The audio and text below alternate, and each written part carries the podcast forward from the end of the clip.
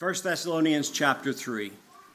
Therefore, when we could bear it no longer, we were willing to be left behind in Athens alone.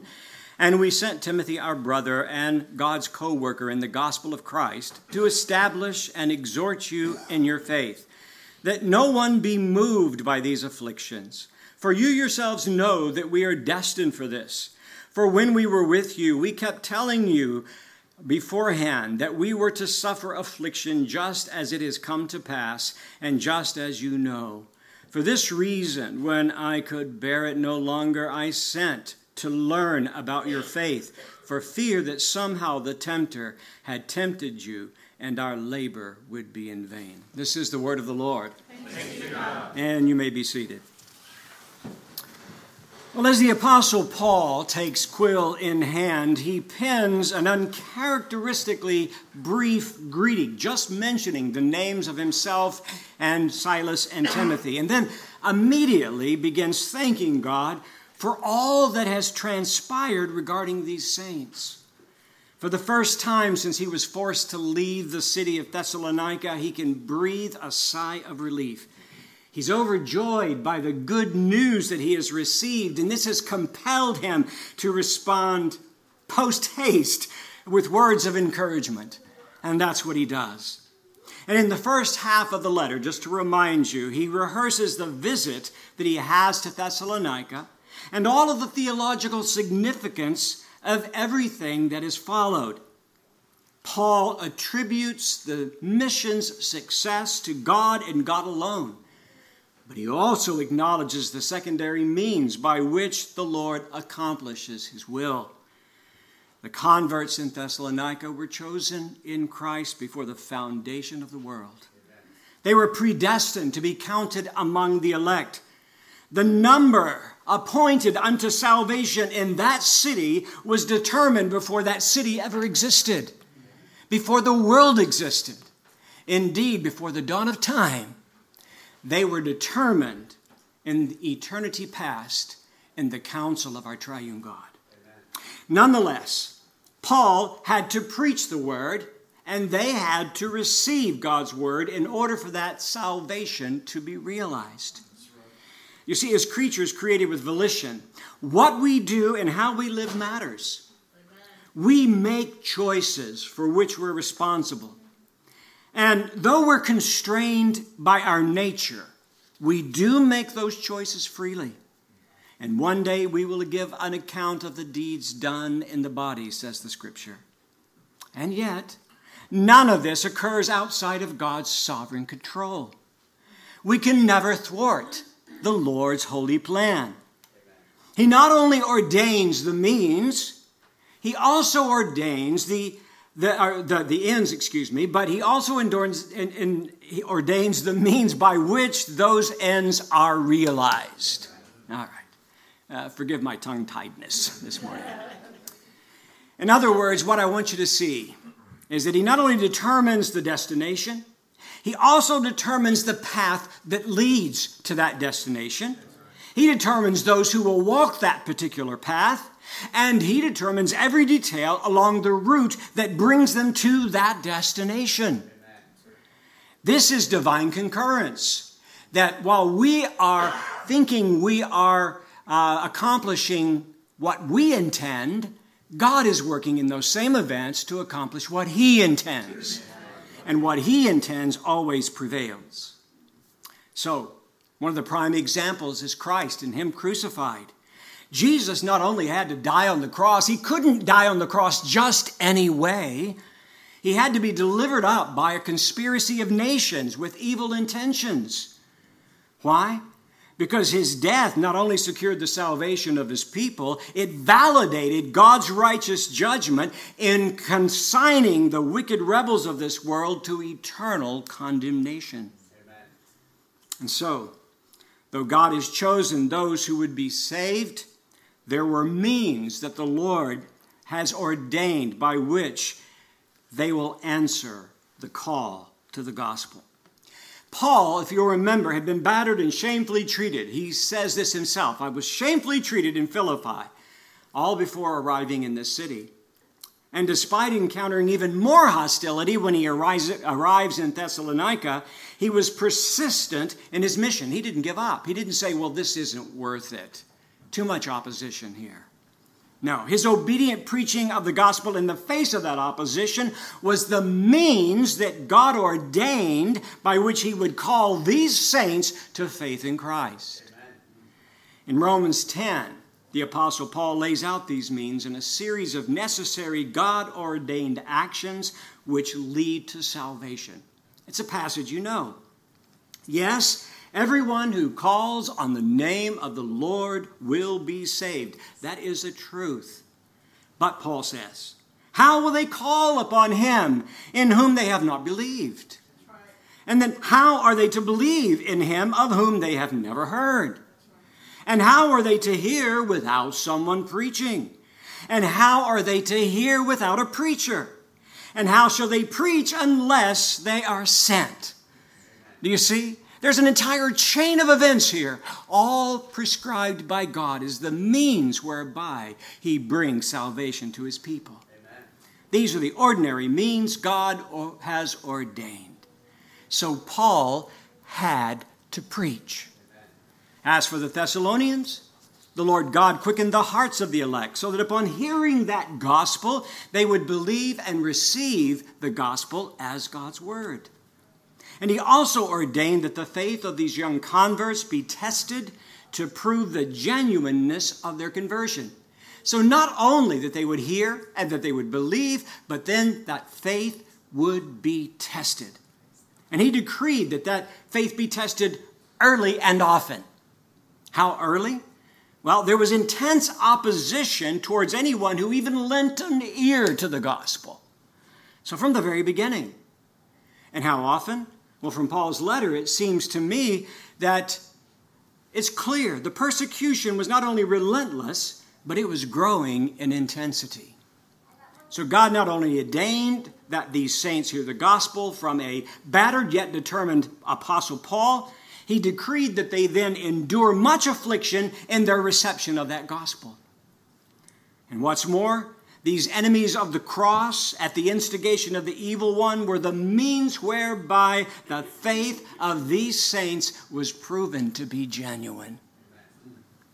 You see, Paul didn't know the identity of the elect, and neither do we. And that's why we preach the gospel to everyone. It was the Thessalonians' active faith and their enduring love and their steadfast hope in the midst of much affliction that gave Paul the confidence to call them brothers, loved and chosen by God. And so while Thessalonica was a great triumph for the kingdom of heaven, there was much creaturely drama involved in realizing that victory. The fledgling congregation experienced the pain of affliction in the form of economic perse- persecution and pressure. And even more devastatingly, they felt the sting of being ostracized by their fellow countrymen. As for Paul, he felt the agony of opposition, he felt the fatigue of working day and night, and he felt the anguish of being separated from these newborn babes in Christ. And so, as Paul puts pen to paper, we can sense the relief with which he writes. He's excited. The words seem to flow out of him effortlessly as one thought races toward another. He moves from thanksgiving for their faith and example to a defense of his ministry among them, and now to how much he has missed these saints who are so dear to his heart. It's as if he can't take a breath and lift his quill from the parchment until he has borne his heart for this fledgling congregation. His words are filled with human emotion. And this is why we began by reminding ourselves of the sovereign, unchanging will of God that unfolds through dynamic choices and experiences of his creatures the unchanging will of God unfolds through our dynamic choices and experiences. It doesn't seem static to us at all, and it's not. because it is fresh and it's new and we're living moment by moment and we do not see the ends. Only God sees the ends. So, this is my point this morning. If acknowledging God's sovereign, sovereignty leads you to a stoic resignation of determination, you have not understood the scriptures. And so, with this in mind, let's read those first two verses again. Therefore, when we could no, uh, bear it no longer, we were willing to be left behind in Athens alone, and we sent Timothy, our brother and God's co worker in the gospel of Christ, to establish and exhort you in your faith. You know, we've talked about this before, but sometimes things lose something in the translation. And if you could read this from the Greek text, you could see the emotion with which Paul writes. And so we'll get into that in just a moment. But our text here begins with the word therefore. And if you remember your grammar lessons, whenever we see the word therefore, we're supposed to ask, what's it therefore, right? Well, at the end of chapter 2, the Apostle Paul describes his anguish that he experienced when he was forced to leave these saints before he was ready to go. It was like having a precious infant ripped from the arms of a loving parent.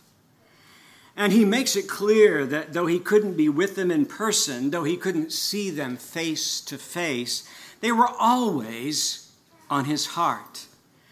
You know, Tony Bennett may have left his heart in San Francisco, but the Apostle Paul left his in Thessalonica. He longed to be back with them, he longed to see them face to face. And as he explains to them time and again, he made plans to return to them, but Satan always prevented it. And then he reinforces just how much they mean to him. They are his hope and his joy, his crown of reward. They're fruit of his ministry that God entrusted to him. And he rejoiced in their faithfulness in the face of persecution and thereby expects them to be a part of that crown he's given that he will cast at the Savior's feet. Well, it's at this point then that comes therefore. Therefore, when I could bear it no longer, I took what might be considered drastic action. Now, that's my paraphrase. And I think it'll make sense if we briefly rehearse the chain of events that led up to this moment. As we noted earlier, the Apostle Paul arrives in Thessalonica having just been freshly beaten and jailed and thrown out of Philippi.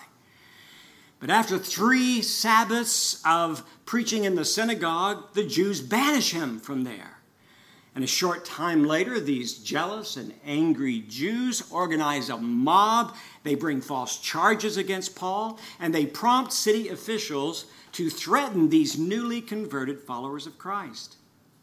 So these are the circumstances that forced Paul's premature departure. He and Silas then traveled to Berea, and Timothy, however, isn't mentioned. And I'm going back and referencing the book of Acts here.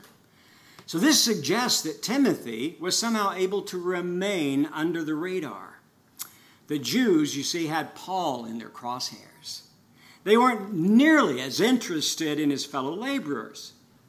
And so this may explain why the Apostle Paul chooses Timothy to return to Thessalonica on that reconnaissance mission. In any case, Timothy joins Paul and Silas in Berea, where the preaching of the gospel resulted in many coming to faith. But those Jewish enemies in Thessalonica couldn't stand to see the Apostle Paul spreading this gospel. So they followed him there and they began to stir trouble up for him once again and forcing him to leave. From Acts, we learn that he's escorted to uh, uh, Athens, but leaving Silas and Timothy behind with instructions to join him as soon as possible. And whenever they catch up with Paul in Athens, he sends Silas on some undisclosed mission. That's what we can assume from harmonizing the two texts. So now it's just he and Timothy here in the center of pagan idolatry. It's at this point that the Apostle Paul's anguish gets the better of him. He's weary of making plans only to see them fail. Satan kept putting obstacles in his way, and God had not to this point overruled the evil one. But it had been so long since the apostle had seen them. And everywhere he went, he was met by people who were talking about how Paul, through his preaching, a number of Thessalonians had turned from worshiping idols to serve the true and living God. But that was hearsay. He hadn't heard from them directly, and he didn't know how they were doing now. He knew that he left them behind in less than ideal circumstances, and there had been no direct line of communication with them since. And he was concerned about them. It was eating him up. He had had enough. This is what he says. He could bear it no longer. And Paul's language paints a graphic picture. Let me give you a literal translation of the word. It's something like, I could no longer contain myself. It's not often we think of the Apostle Paul this way, is it? As someone who could not contain himself. He was burdened over these saints' welfare. It is if he had been holding all of this anguish inside, and at long last the dam broke and a torrent of emotion came gushing out. Paul could stand it no longer. The separation anxiety was getting the better of him. He was desperate to know how they were doing. What if they were getting discouraged? What if they were vacillating, hearing all of these rumors that are false about who I am and why I was there? And even if they were standing firm, they would no doubt benefit from a comforting word of admonition. And since the Apostle Paul had to leave so soon, surely there were areas that needed shoring up. So all of this weighed heavily on the Apostle Paul. And Paul's heart is seeking relief. So he says, So what if I'm left alone? I don't care. I can't go on like this. Now, I'm paraphrasing, but in effect, the Apostle Paul is saying, Enough is enough. I can't get back, so I'm going to send someone in my place, even if that means I will be left alone in this capital city of idolatry. Now, why is being left alone such an issue? Paul makes a point to say that he was left alone. Well, it appears from everything we can find reading the scriptures that the saints were uneasy with leaving Paul by himself. They always wanted those who would accompany him. Others seemed to take journeys on their own, but Paul's companions were apprehensive about leaving him alone to do the same. And I can see why this would be a concern. For one thing, Paul was not particularly strong and robust. You might think he was after you read after you read the scriptures and find out all that he endured. But that's not what the scriptures say. Scripture acknowledges that he was weak of frame and that he suffered from physical ailments. And that aside, he was on the Jews' most wanted list. To them, he was enemy number one. And so you see, to be left alone was dangerous because he was the one with a target on his back. But Paul says, I'm willing to be left alone, left behind here in Athens. I'll survive. And what's more, it seems that he was the one Satan was hindering from returning because Timothy is allowed to get through. Well, Paul's willingness to be left behind at Athens alone is a testimony to his resolve. His language suggests that both he and Timothy considered this plan less than ideal, but it looked to be the best course of action if the apostle was going to have any relief. And again, he said, I can stand it no more. I can take it no longer. And the fact that he was willing to put himself at risk for the sake of the Thessalonian saints shows just how deeply he cared for them. You know, that's the way it is with us, isn't it? When we're separated from people we truly love, people who are embedded in our lives, people whose tentacles reach into our lives, we're attached, we're connected. And when we're apart for a period of time, our heart longs for reunion. That's the Apostle Paul.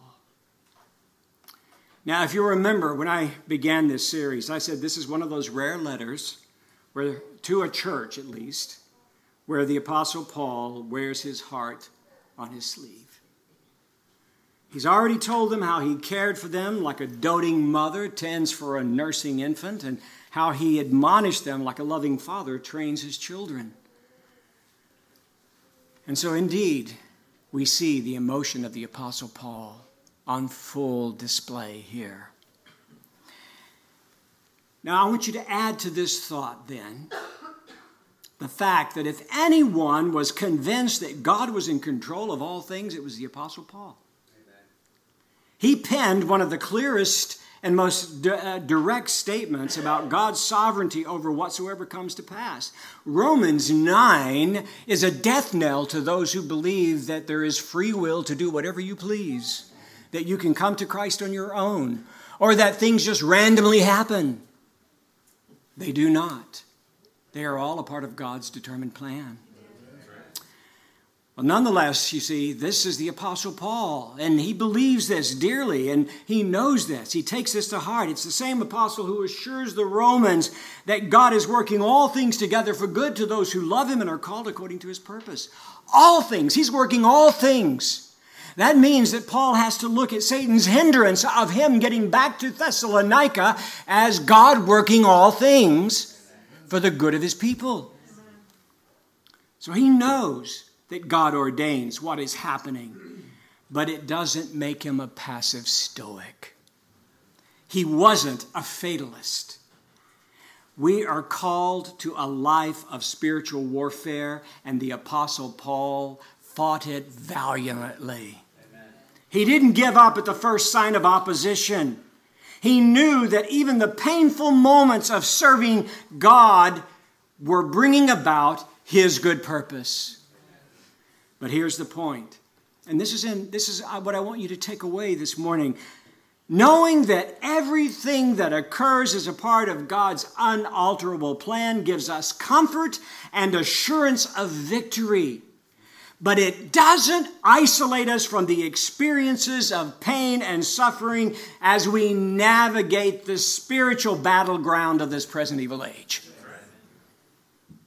Two truths hanging together God's unalterable plan is being worked out. That should give us comfort and assurance of victory in the end. But that does not insulate us, does not keep us from experiencing the pain and suffering of this world as we navigate the spiritual battleground of this present evil age. You know, whenever the Apostle Paul was without food, he felt the pangs of hunger. When he was stoned and left for dead, he felt the blow of every rock. When he was beaten, he felt the sting from every lash of the whip. When he was shipwrecked and grasping for driftwood in the middle of the deep, day and a night in the sea, I'm sure he shivered in the cold and he suffered fatigue as he tried to hang on. But in this passage, we see also his emotional pain, and it's just as real. His emotional pain is just as real. Even though God was working his good purpose in both Paul and in the Thessalonians, the separation anxiety he suffered from was real. And I'm going to ask you this Does the word anxiety strike you as a bit odd with regard to the Apostle Paul? I mean, after all, isn't he the one who told the Philippians, be anxious for nothing? Yes, but Paul himself was often plagued with anxiety. It's not my assessment, that's what he says. When he was writing to the Corinthians, he lists all those things he had to endure in the course of his ministry those beatings, that stoning, the imprisonments, the shipwrecks, the assassination attempts, the perils of nature, and so on. And then, as if that's not enough, he said, I daily suffer anxiety over all the churches. It's often translated cares in that particular passage, but it is the exact same Greek word Paul uses when he says, Be anxious for nothing. So, what gives? You might ask, doesn't Paul practice what he preaches? Well, he said he did. Follow me as I follow Christ. In fact, he often encourages the saints to follow his example. And he did so in chapter 1, if you'll remember, of this letter. So, is this true even now? So, are there different kinds of anxiety? That's what we next have to ask. Is there such a thing as godly anxiety? Yes. Yes, there is. What Scripture condemns, and this is important, I hope you grasp this, what Scripture condemns is self centered anxiety, anxiety over one's own situation. And that's what Paul is talking about to the Philippians. Why were those saints anxious? Well, we learned earlier in that book that they were acting out of selfish ambition and empty conceit. We learned that they were seeking their own interests and neglecting others. That's what God forbids. So, Scripture then condemns that kind of self obsessive anxiety. Scripture also condemns the obsessive worry over earthly provisions. Jesus himself warns against this kind of anxiety in Matthew chapter 6. He says, Do not be anxious about your life, what you will eat or what you will drink or what you will wear. Trust in God. So you see, the anxiety condemned in Scripture is self centered anxiety. The anxiety that stems from the fear that we're not in control. Well, let me settle that once and for all.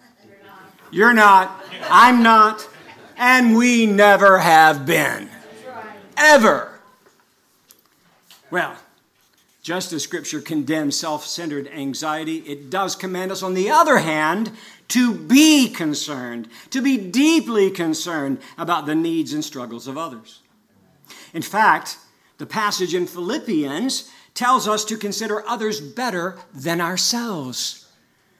When I was teaching Greek at a local seminary, seminary here, I gave this particular passage out of Philippians for them to translate. And I remember a student coming back and him, the very first thing, saying, I have never heard this preached in my life. He was shocked to know that what God expects of us is something he had never been able to do and wasn't sure he would ever be able to do. Well, you see, that's the standard of perfection, isn't it? That's the mark to which we look. That's the mark to which we strive. And by God's grace, occasionally it will happen here and there. Usually when we're not thinking that we're doing it. Right? But nonetheless, that's what the scripture says. That we should be considering others as better than ourselves. And in 1 Corinthians chapter 12, verse 25, Paul says we should all have the same care, the same level of anxious concern one for another. It's the same Greek word the same level of anxious concern one for another. You know, we do not. Uh, we, we do not do anything at all for those for whom we have no concern. We never do for those for whom we have no concern. And while God cares for his people, I want you to know we may be the instrument that He will use to supply somebody's need or to come alongside and bear them up when they're weak. God uses his people as his vessels. Now, if you're wondering what this looks like, then, Paul explains how his anxious concern for others is exhibited. He weeps with those who weep, he rejoices with those who rejoice. He tells the Corinthians, Who is weak and I am not weak? In other words, he feels the very empathy, deeply, strongly feels what they feel. He says, Who is made to fall? And I am not indignant and distressed by it. That's how his anxious concern was shown for others. But having said that, and please listen, we must be watchful of our own hearts. This anxious concern for others is not a call for us to take matters into our own hands and try to fix the situation. We're fixers, aren't we? Show me a problem and I'll fix it. I'll take care of it. Well, that's a big problem, isn't it? Because what happens to us is that we start by looking at what the Word of God says and oh, we'll, we'll do this. This is how we'll apply that to the situation. But that doesn't seem to work. I said, seem to work. Remember, God is working all things according to his purpose and his will. It doesn't seem to work, so then we begin to innovate we try novel things. And let me warn you, that will only lead you into error. That will only lead you astray.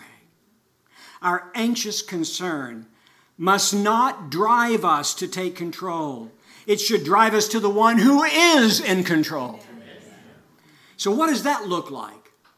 As my father was fond of telling us, anxiety is a call to prayer. And whether it's selfish anxiety or godly anxiety, it doesn't matter. The remedy's the same. Commit the matter to prayer and trust in the Lord.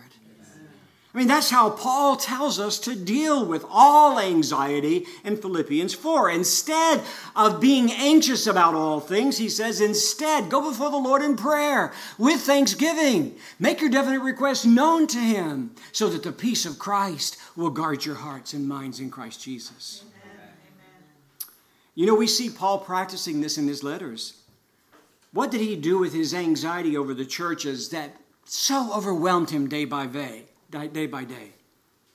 First of all, he prayed for them. I mean, this is what he tells the churches to whom he writes I always remember you in my prayers. I unceasingly make mention of you in my prayers. And then he encourages and admonishes them with the word of God. And finally, he obediently takes whatever action that Scripture requires, leaving the results in the hands of the Lord we can do no other. Paul knew he could not make the Galatians repent. He knew he could not make the Corinthians repent. All he could do was tell them what God said and pray for them. And we have every indication that the Lord then worked in their hearts. You can't convince anyone to repent. You never will be able to. Only the Holy Spirit, through God's Word, will convict the hearts of His people.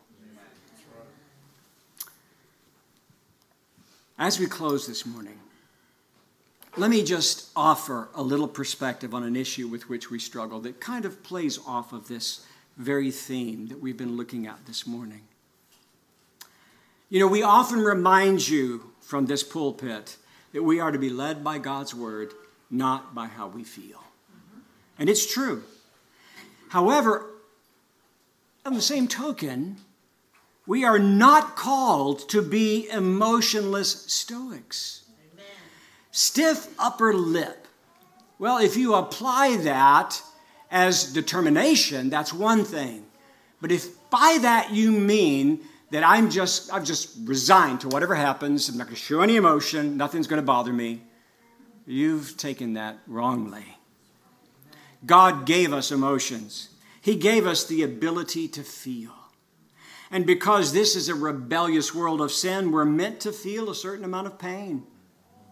We're going to see Paul talk about that more as we progress in Thessalonians. This is pain caused by the corruption of sin. But please hear me. Here is the incalculable blessing in all of this. Having lived through this life, experiencing pain and suffering, we cannot even begin to imagine how glorious it will be when the sweet relief overwhelms us as the Lord wipes every tear from our eyes. Amen. Oh, what joy will be ours when we look at Christ as he drives the final nail into the coffin of death and he overcomes it forever, and death shall be no more. How exhilarating it will be when we are finally, fully, completely released from the burden of sin and we experience the sweet relief of God banishing pain and grief forever. We will know what that means. We will have lived through the worst of it.